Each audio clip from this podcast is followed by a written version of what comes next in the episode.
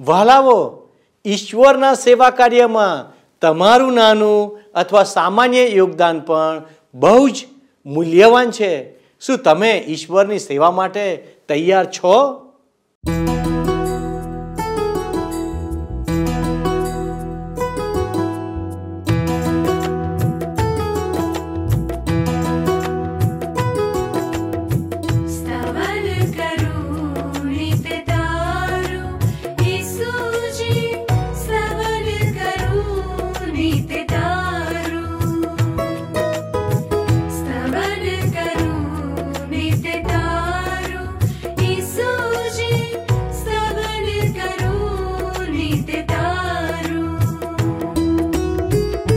आज सवारे साद सुनि आज सवारे साद साधु महिमा करु प्रभु तारो।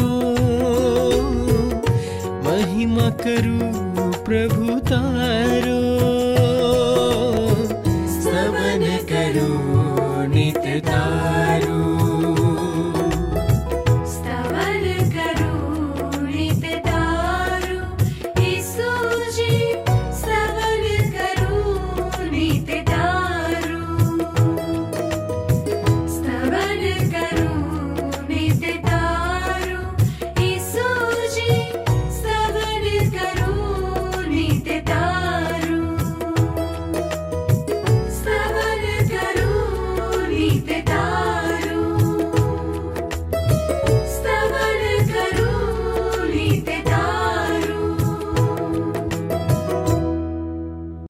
પ્રિય દર્શકો, આજના સ્તવન કાર્યક્રમમાં આપ સૌનું હૃદયપૂર્વક સ્વાગત કરું છું. આ દિવસોમાં આપણે બાઇબલમાંથી ગણના નામના પુસ્તકનો અભ્યાસ કરી રહ્યા છીએ. ગણનાનું પુસ્તક કેટલીક વાર ઘણા બધા લોકોને ખૂબ જ રસપ્રદ અથવા પ્રેરણાદાયી પુસ્તક જેવું લાગતું નથી. ઈશ્વરનું વચન સત્ય વચન છે. આપણે ફક્ત તેને સમજવાની જરૂર છે. અગાઉના અભ્યાસમાં આપણે નાઝીરી વ્રત સંબંધી વિધિઓ વિશે અભ્યાસ કર્યો હતો. આજે આપણે તેના બાકીના ભાગોને પૂર્ણ કરીશું અને ત્યારબાદ આપણે ગણનાના પુસ્તકના સાતમા અધ્યાયમાં વેદીના પવિત્રીકરણ અને આગેવાનોના દાનો વિશે અભ્યાસ કરીશું. એક સત્ય તમે અહીં સમજી શકશો કે ઈશ્વર તમને વ્યક્તિગત રીતે ઓળખે છે. તો ચાલો, આજના અભ્યાસની શરૂઆત કરીએ અને આપણા માટે ઈશ્વરના વચનોને જાણીએ. પ્રિય મિત્ર, તો મિત્ર, આજે આપણે બાઇબલમાં જે જૂના કરારના વિભાગમાં ગણનાનું પુસ્તક છે, એના સાતમા અધ્યાયમાં પ્રવેશી રહ્યા છીએ. એટલે આજે આપણે સાતમા અધ્યાયની એકથી નેવ્યાશી કલમો જોઈશું અને એ પછી આઠમા અધ્યાયની એકથી છ કલમો જોવાના છીએ. પણ હવે આપણે નોંધપાત્ર હોય એવો એક વધુ અધ્યાય જોઈએ છીએ. બાઇબલમાં આ ગણનાના પુસ્તકનો સાતમો અધ્યાય સૌથી લાંબામાં લાંબા અધ્યાય તરીકે બીજા ક્રમે આવે છે. તમે જોશો તો બાઇબલમાં સૌથી લાંબામાં લાંબો અધ્યાય ગીત શાસ્ત્રનું પુસ્તક એકસો ઓગણીસમો અધ્યાય છે. એ ઈશ્વરના વચનો વિશેનો અધ્યાય છે. હવે ગણનાના પુસ્તકના સાતમા અધ્યાયમાં તમે જોશો તો કુલ નેવ્યાશી કલમો છે. તમે જાણો છો મિત્રો આ બધી કલમો શાના વિશે છે? આ કલમોમાં ઇઝરાયેલના અધિપતિઓ જે અર્પણ લાવ્યા તેનો અહેવાલ આપવામાં આવ્યો છે. હવે અધિપતિઓ જે અર્પણો લાવ્યા તેમાંની દરેક ચીજ વસ્તુઓનું એમાં વિગતસર વિવરણ આપવામાં આવ્યું છે. આ ગણનાના પુસ્તકનો સાતમો અધ્યાય આપણને એક ધારો લાગે. કારણ કે એમાં અવારનવાર એકની એક જ વાત રજૂ કરવામાં આવી છે. હવે આ અધ્યાયમાં ઇઝરાયેલના બધા જ અધિપતિઓ દર્શાવવામાં આવ્યા છે અને એ પ્રત્યેક કયું અર્પણ લાવ્યો એ પણ કહેવામાં આવ્યું છે. પણ મિત્ર, આ અધ્યાયમાં મારા અને તમારા માટે બહુ જ અગત્યનો સંદેશ રહેલો છે. તમે મારી સાથે સાથે ગણનાનું પુસ્તક સાતમો અધ્યાય પહેલી અને બીજી કલમ અને એ પછી અગિયારથી સત્તર કલમો જોશો. પહેલી અને બીજી કલમ.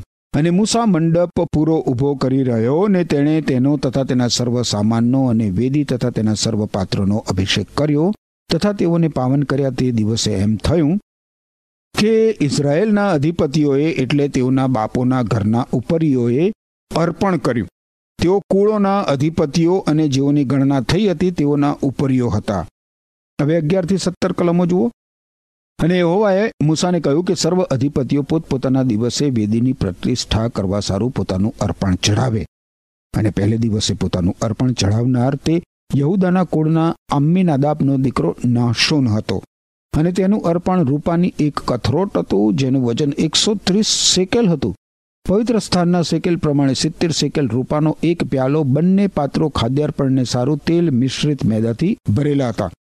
દસ શેકેલ સોનાનું એક ધૂપપાત્ર ધૂપથી ભરેલું દહનિયાર્પણને સારું એક ઘેટો, પહેલા વર્ષનો એક હલવાન, પાપાર્થાર્પણને સારું બકરાઓમાંથી એક નર અને શાંતાર્પણનો યજ્ઞને સારું બે ગોધા, પાંચ ઘેટા, પાંચ બકરા, પહેલા વર્ષના પાંચ હલવાન, આમીનાદાબના દીકરા નાહશોનનું અર્પણ હતું.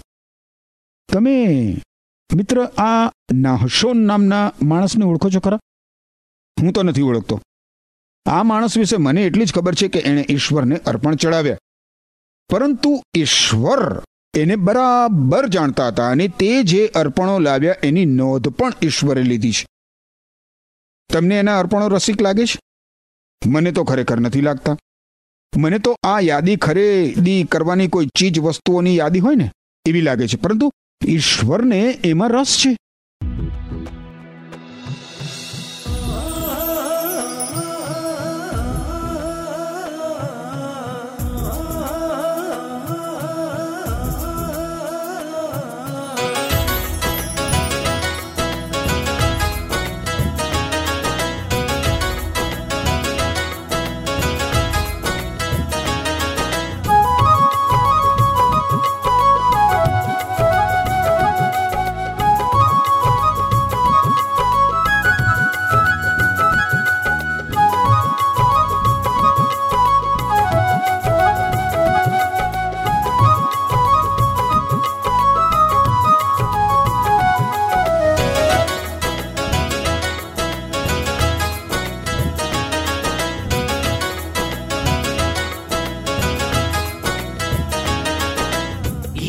છે મજબૂત ખડકને ઘડ મારો આધાર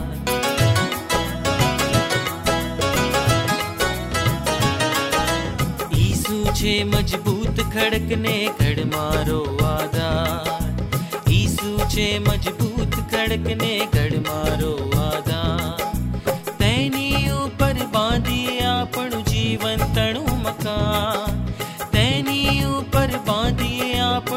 આપણું જીવન તણું મકાન, જીવંતણું મકાન જીવંતણું મકાન. ઈસુ છે મજબૂત ખડકને ખડ મારો આધાર. ઈસુ છે મજબૂત ખડકને ખડ મારો આધાર.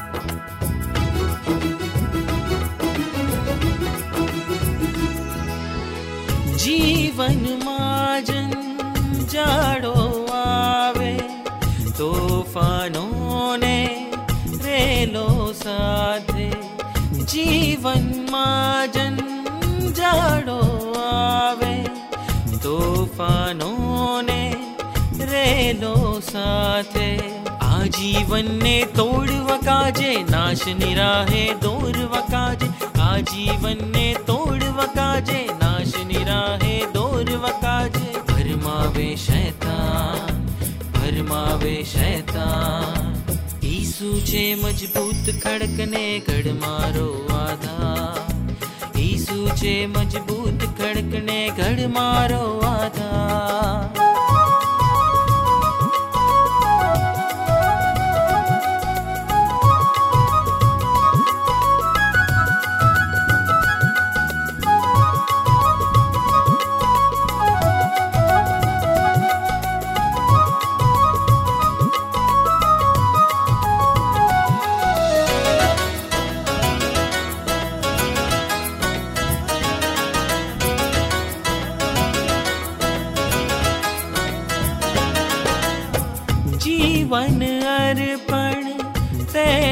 કરીએ. આજે તેને શરણે જઈએ. જીવન અર્પણ તેને કરીએ. આજે તેને શરણે જઈએ. નવીન જીવનમાં આગળ વધીએ. મહિમા તેનો કરતા રહીએ. નવીન જીવનમાં આગળ વધીએ. મહિમા તેનો કરતા રહીએ. એક જ છે આધાર, ઈસુ એક જ છે આધાર. ઈસુ છે મજબૂત ખડકને ગઢ મારો આધાર. ઈસુ છે મજબૂત ખડકને ગઢ મારો આધાર. તેની ઉપર બાંધીએ આપણું જીવન તણું મકાન. તેની ઉપર બાંધીએ આપણું જીવન તણું મકાન. જીવન તણું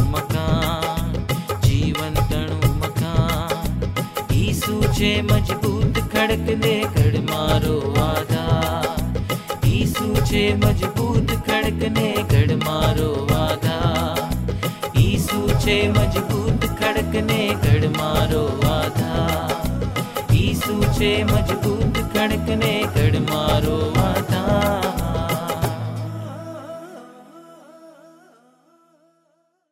હવે નાશોન પછી બીજે દિવસે નથાનિયેલ નામના માણસે અર્પણ કર્યું. અઢારમી કલમ જુઓ. બીજે દિવસે સુવારના દીકરા નથાનાયેલે એટલે ઈસ્સાખારના અધિપતિએ અર્પણ કર્યું.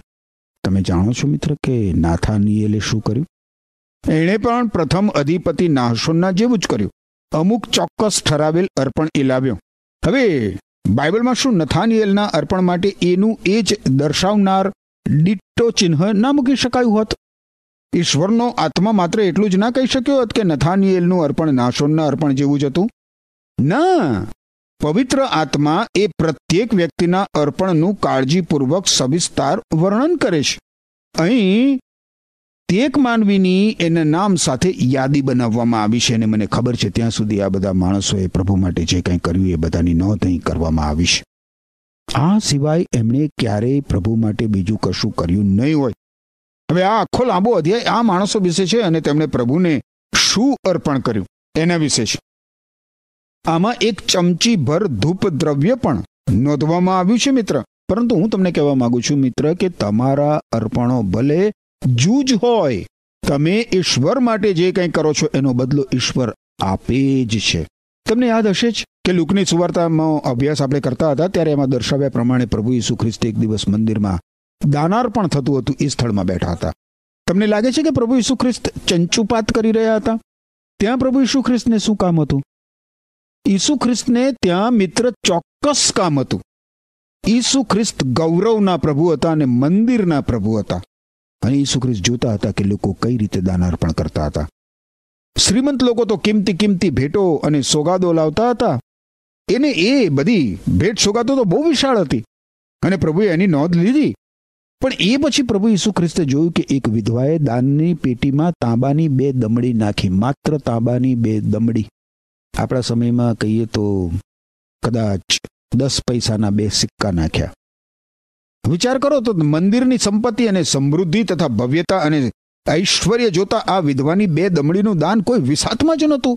એણે તો મંદિરની સંપત્તિમાં કશો નોંધપાત્ર કંઈ વધારો કર્યો નહોતો, પરંતુ પ્રભુ ઈસુ ખ્રિસ્તે વિધવાના દાનને એ રીતના મૂલવ્યું. વિધવાએ એની પાસે તો જે કંઈ હતું, જે કંઈ હતું એ બધું જ આપી દીધું. અને પ્રભુ ઈસુ ખ્રિસ્તે એના દાનને બધાના દાન કરતા મોટું અને કિંમતી દાન ગણ્યું, મિત્ર. સ્વર્ગમાં એની નોંધ લેવામાં આવી છે. પ્રભુ ઈસુ ખ્રિસ્ત જાણે છે કે તમે ખરેખર એમને શું આપો છો, મિત્ર? અને ઈસુ ખ્રિસ્ત એ પણ જાણે છે. એ પણ જાણે છે કે તમે તમારા માટે કેટલું બચાવી રાખો છો. કેટલાક લોકો એવી વાત કરે છે કે તેઓ જે દાન ધર્મ કરે છે, એ એમની અને ઈશ્વરની વચ્ચેની વાત છે. મને તો આવી ધાર્મિક વાતો ગમતી નથી. મને એમ થાય છે કે શું એમને એ વાતનો ખ્યાલ છે કે ઈશ્વર એમના દાનની નોંધ રાખે છે? ગણનાનો સાતમો અધ્યાય બહુ જ નોંધપાત્ર છે. એમાં નેવ્યાસી કલમો છે અને આ કલમોમાં લગાતાર એકની એક જ વાત દોહરાવવામાં આવી છે. પરંતુ હું માનું છું મિત્ર કે પ્રભુનું હજી પણ એના પર ધ્યાન છે. હું માનું છું કે પ્રભુ ચોપડો ખોલીને કહે છે કે જુઓ જુઓ, આ અધિપતિએ શું આપ્યું છે? પ્રભુ બધી જ ભેટ સગાદોની નોંધ રાખે છે. તમે મિત્ર પ્રભુ માટે જે કાંઈ કરો છો તેની પ્રભુ નોંધ રાખે છે. અને તમને અવશ્ય એનો બદલો મળશે. તમારું દાન ઈશ્વરને મન બહુ જ કિંમતી છે. હવે મિત્ર, આપણે ગણનાના પુસ્તકના આઠમા અધ્યાયનો વિચાર કરીએ. આઠમા અધ્યાયનો વિષય છે, દીપ વૃક્ષનો પ્રકાશ અને લેવીઓ માટે શુદ્ધ થવાનો હોજ. આ અધ્યાયના આરંભમાં પવિત્ર સ્થાનમાં દીપ વૃક્ષ પ્રગટાવવાની સૂચનાઓ આપવામાં આવી છે. તેથી આપણને આશ્ચર્ય થાય છે. પ્રથમ આપણને એવું લાગે છે કે અહીંયા દીપ વૃક્ષનો ઉલ્લેખ અસ્થાને છે. દીપ વૃક્ષનું સ્થાન નિર્ગમનના પુસ્તકમાં છે, જ્યાં મુલાકાત મંડપ માટેની સૂચનાઓ આપવામાં આવી છે, પરંતુ એની સામે વધારે નિકટથી જોવાથી આપણને સમજાય છે મિત્ર કે અહીં ગણનાના પુસ્તકના આઠમા અધ્યાયમાં એનો ઉલ્લેખ કરવા માટે ઈશ્વર પાસે યોગ્ય કારણો છે. અરણ્યમાંની ઇઝરાયેલી લોકોની મુસાફરીની તૈયારી રૂપે શુદ્ધિકરણની ક્રિયા અંગેની સૂચનાઓ આ અધ્યાયમાં હવે આગળ વધે છે મિત્ર. ગણના પુસ્તકના આઠમા અધ્યાયમાં. ઈશ્વરને અનુસરનાર અને તેમની સેવા કરનારે શુદ્ધ બની રહેવાનું હતું. શુદ્ધ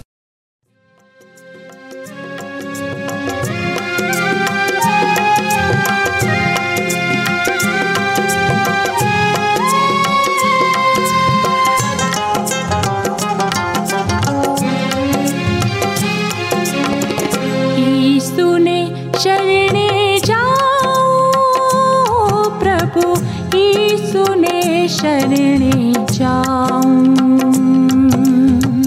ઈસુને શરણે જાઉં પ્રભુ ઈસુને શરણે જાઉં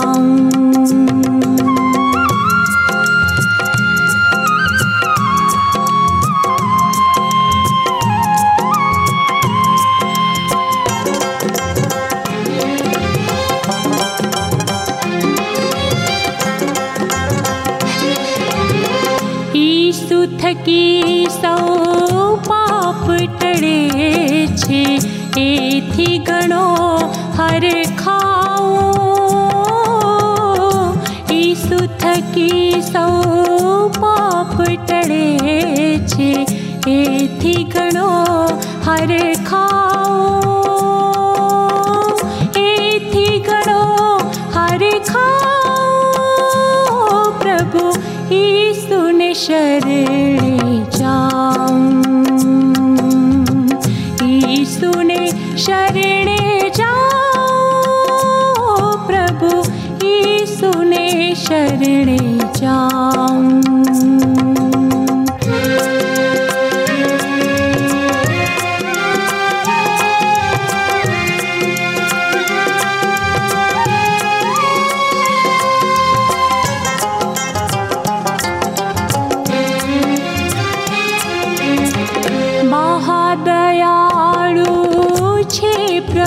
िसु ते परिवारि वारि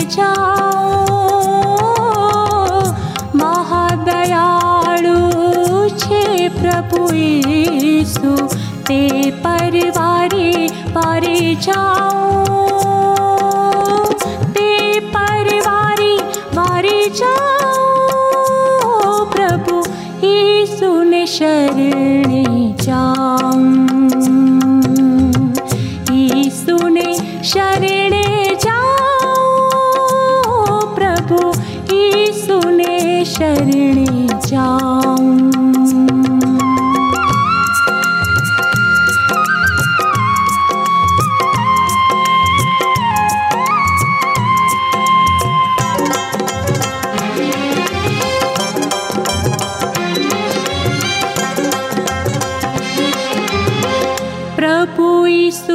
છે જગનો ત્રાતા તેથી તારણ હું પાઉં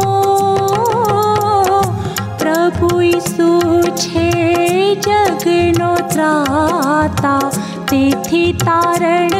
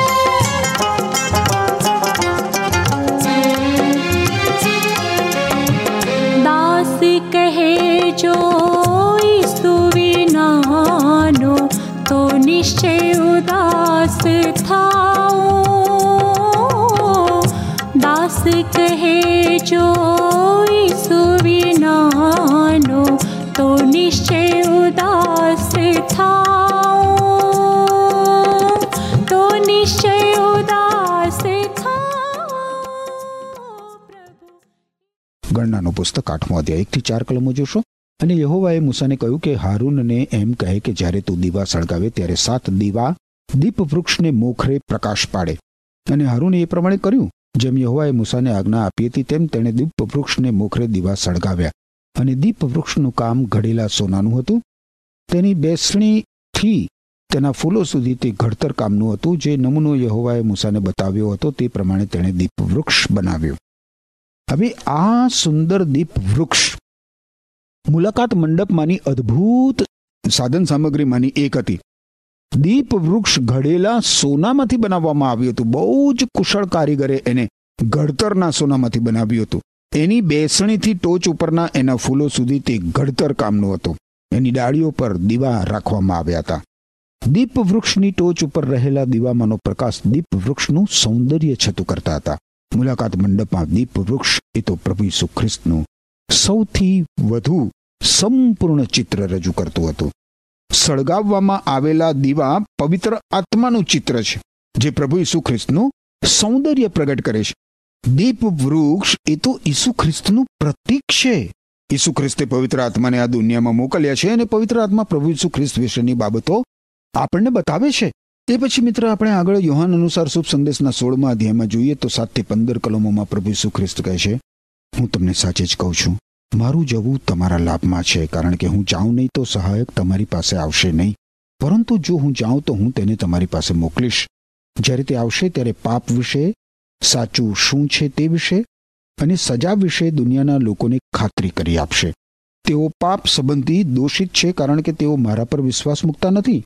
સાચું શું છે તે વિશે? કારણ કે હું પિતા પાસે જાઉં છું અને તમે મને કદી જોશો નહીં. સજા વિશે કારણ આ દુનિયાનો શાસન કરતા સજાપાત્ર ઠરી ચૂક્યો છે. હું તમને સાચે જ બધું કહેવા માંગુ છું, પણ એ બધું તમે હમણાં સહન કરી શકો એમ નથી. પરંતુ સત્યનો આત્મા આવશે ત્યારે તે તમને સર્વ સત્યમાં દોરી જશે, કારણ કે તે પોતા તરફથી બોલશે નહીં, પણ જે તે સાંભળે છે તે તે બોલશે અને આવનાર બાબતો વિશે તમને કહેશે. તે મને મહિમાવાન કરશે. પ્રભુ ઈસુ ખ્રિસ્ત આ પ્રમાણે કહે છે કે પવિત્ર આત્મા આવશે આ પૃથ્વી ઉપર, ત્યારે તે મને મહિમાવાન કરશે, કારણ કે મારે જે કહેવાનું છે તે હું તેને કહીશ અને તે તમને કહેશે.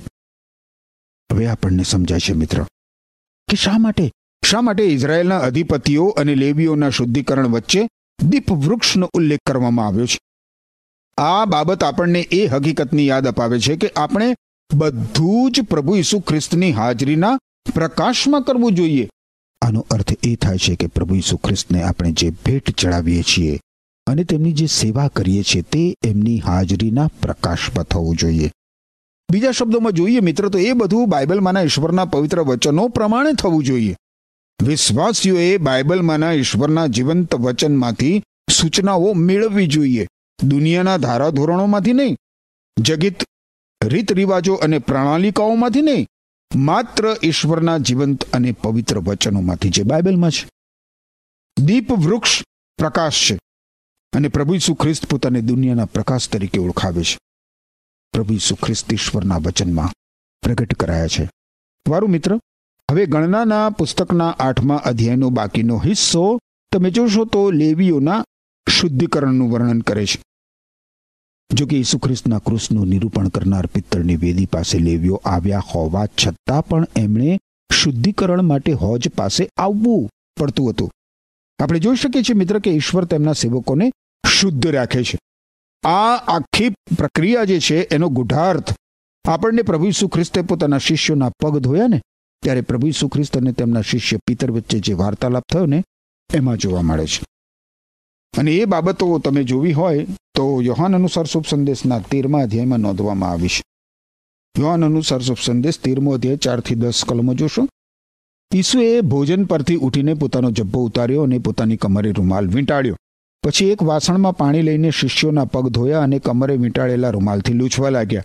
તે સિમોન પિતરની પાસે આવ્યા ત્યારે તે બોલી ઉઠ્યો, પ્રભુજી, શું તમે મારા પગ ધો છો ઈસુએ જવાબ આપ્યો હું જે કરું છું તે તું હમણાં સમજતો નથી. પણ પછી તને સમજાશે. પિતરે કહ્યું, હું કદી મારા પગ તમને નહીં ધોવા દઉં.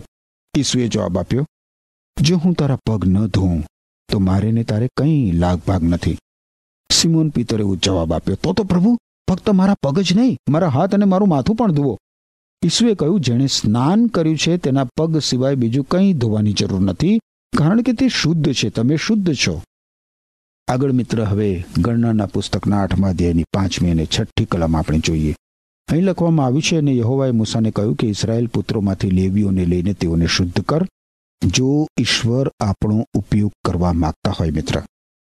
તો એમણે આપણને શુદ્ધ કરવા જ પડે. કારણ કે ઈશ્વર પરિશુદ્ધ છે. રજે રજ શુદ્ધ છે. અને ઈશ્વર પોતાની રીતે આપણને શુદ્ધ કરે છે. ગીતશાસ્ત્રનું જે પુસ્તક છે, બાઇબલમાં જૂના કરારના વિભાગમાં એના ચોવીસ અધ્યાયની ત્રીજી અને ચોથી કલમમાં લખવામાં આવ્યું છે, યહોવાના પર્વત પર કોણ ચડી શકશે? તેના પવિત્ર સ્થાનમાં કોણ ઊભો રહી શકશે? એનો ઉત્તર આપતા ચોથી કલમમાં કહ્યું છે, જેના હાથ શુદ્ધ છે, જેનું હૃદય નિર્મળ છે, જેણે પોતાનું મન અસત્યમાં લગાડ્યું નથી અને જુઠ્ઠા સોગંદ ખાતા નથી, તે જ ચડી શકશે. એફએસી લોકોને લખેલો પત્ર જુઓ, બાઇબલમાં નવા કરારના વિભાગમાં જ છે. એફએસી લખેલો પત્ર. એના પાંચમા અધ્યાયની છવ્વીસ અને સત્યાવીસ કલમો જુઓ તો લખવામાં આવ્યું છે કે ઈસુ ખ્રિસ્તે મંડળીને પોતાના વચન વડે જળ સ્નાનથી શુદ્ધ કરી હતી, જેથી મંડળીને તેની સંપૂર્ણ સુંદરતામાં, શુદ્ધતામાં અને નિષ્કલંક ડગ કે કરચલી વિનાની કે બીજી કોઈ અપૂર્ણતા વગરની ઈશ્વરને સમર્પિત કરે. તમારા માટે મિત્ર, મારા હૃદયની ઈશ્વરને એ જ પ્રાર્થના છે કે સદા સર્વદા પ્રતિદિન પ્રભુ ઈસુ ખ્રિસ્તનું પવિત્ર રક્ત તમને શુદ્ધ કરતું રહે. ઈશ્વર તમને આશીષ આપો. આમેન. વહાલા મિત્રો, આજના અભ્યાસ પરથી એવું જણાય છે કે ખરેખર ઈશ્વરની ગતિ અને આપણી ગતિ વચ્ચે આકાશ પાતાળનું અંતર રહેલું છે. ઈશ્વર દરેક વ્યક્તિના જીવનમાં કેટલી બધી રુચિ ધરાવે છે? ઈશ્વર આપણા દરેકની નોંધ કે હિસાબ રાખે છે. બાઇબલના આ વિભાગમાં આપણે એવા નામો જોઈએ છીએ જે ક્યારેય આપણે જોયા નથી. ઘણી વખત આપણે ઈશ્વરની સેવા કરવા માટે કોઈક કાર્ય કરીએ છીએ, પરંતુ લોકો આપણા તે કાર્યને જોઈ શકતા નથી. સેવા કાર્યમાં આપણે જે હિસ્સો આપીએ છીએ તે આપણી ઉણપને કારણે ક્યારેક ઓછો હોય છે. પરંતુ આજનો અભ્યાસ દર્શાવે છે કે જો આપણે જરૂરિયાત અને ક્ષમતા પ્રમાણે યોગદાન આપીએ, તો એક ચમચી જેટલું યોગદાન પણ ઈશ્વરની નજરમાં મૂલ્યવાન છે. ઈશ્વર આપ સર્વને આ બાબતે માર્ગદર્શન આપે, જેથી તમારું નામ પણ ઈશ્વરની યાદીમાં સામેલ થાય. ઈશ્વર આપ સર્વને આશીષ આપો. આમેન. શું તમને આ કાર્યક્રમ ગમ્યો? અત્યારે જ અમને મિસ કોલ કરો.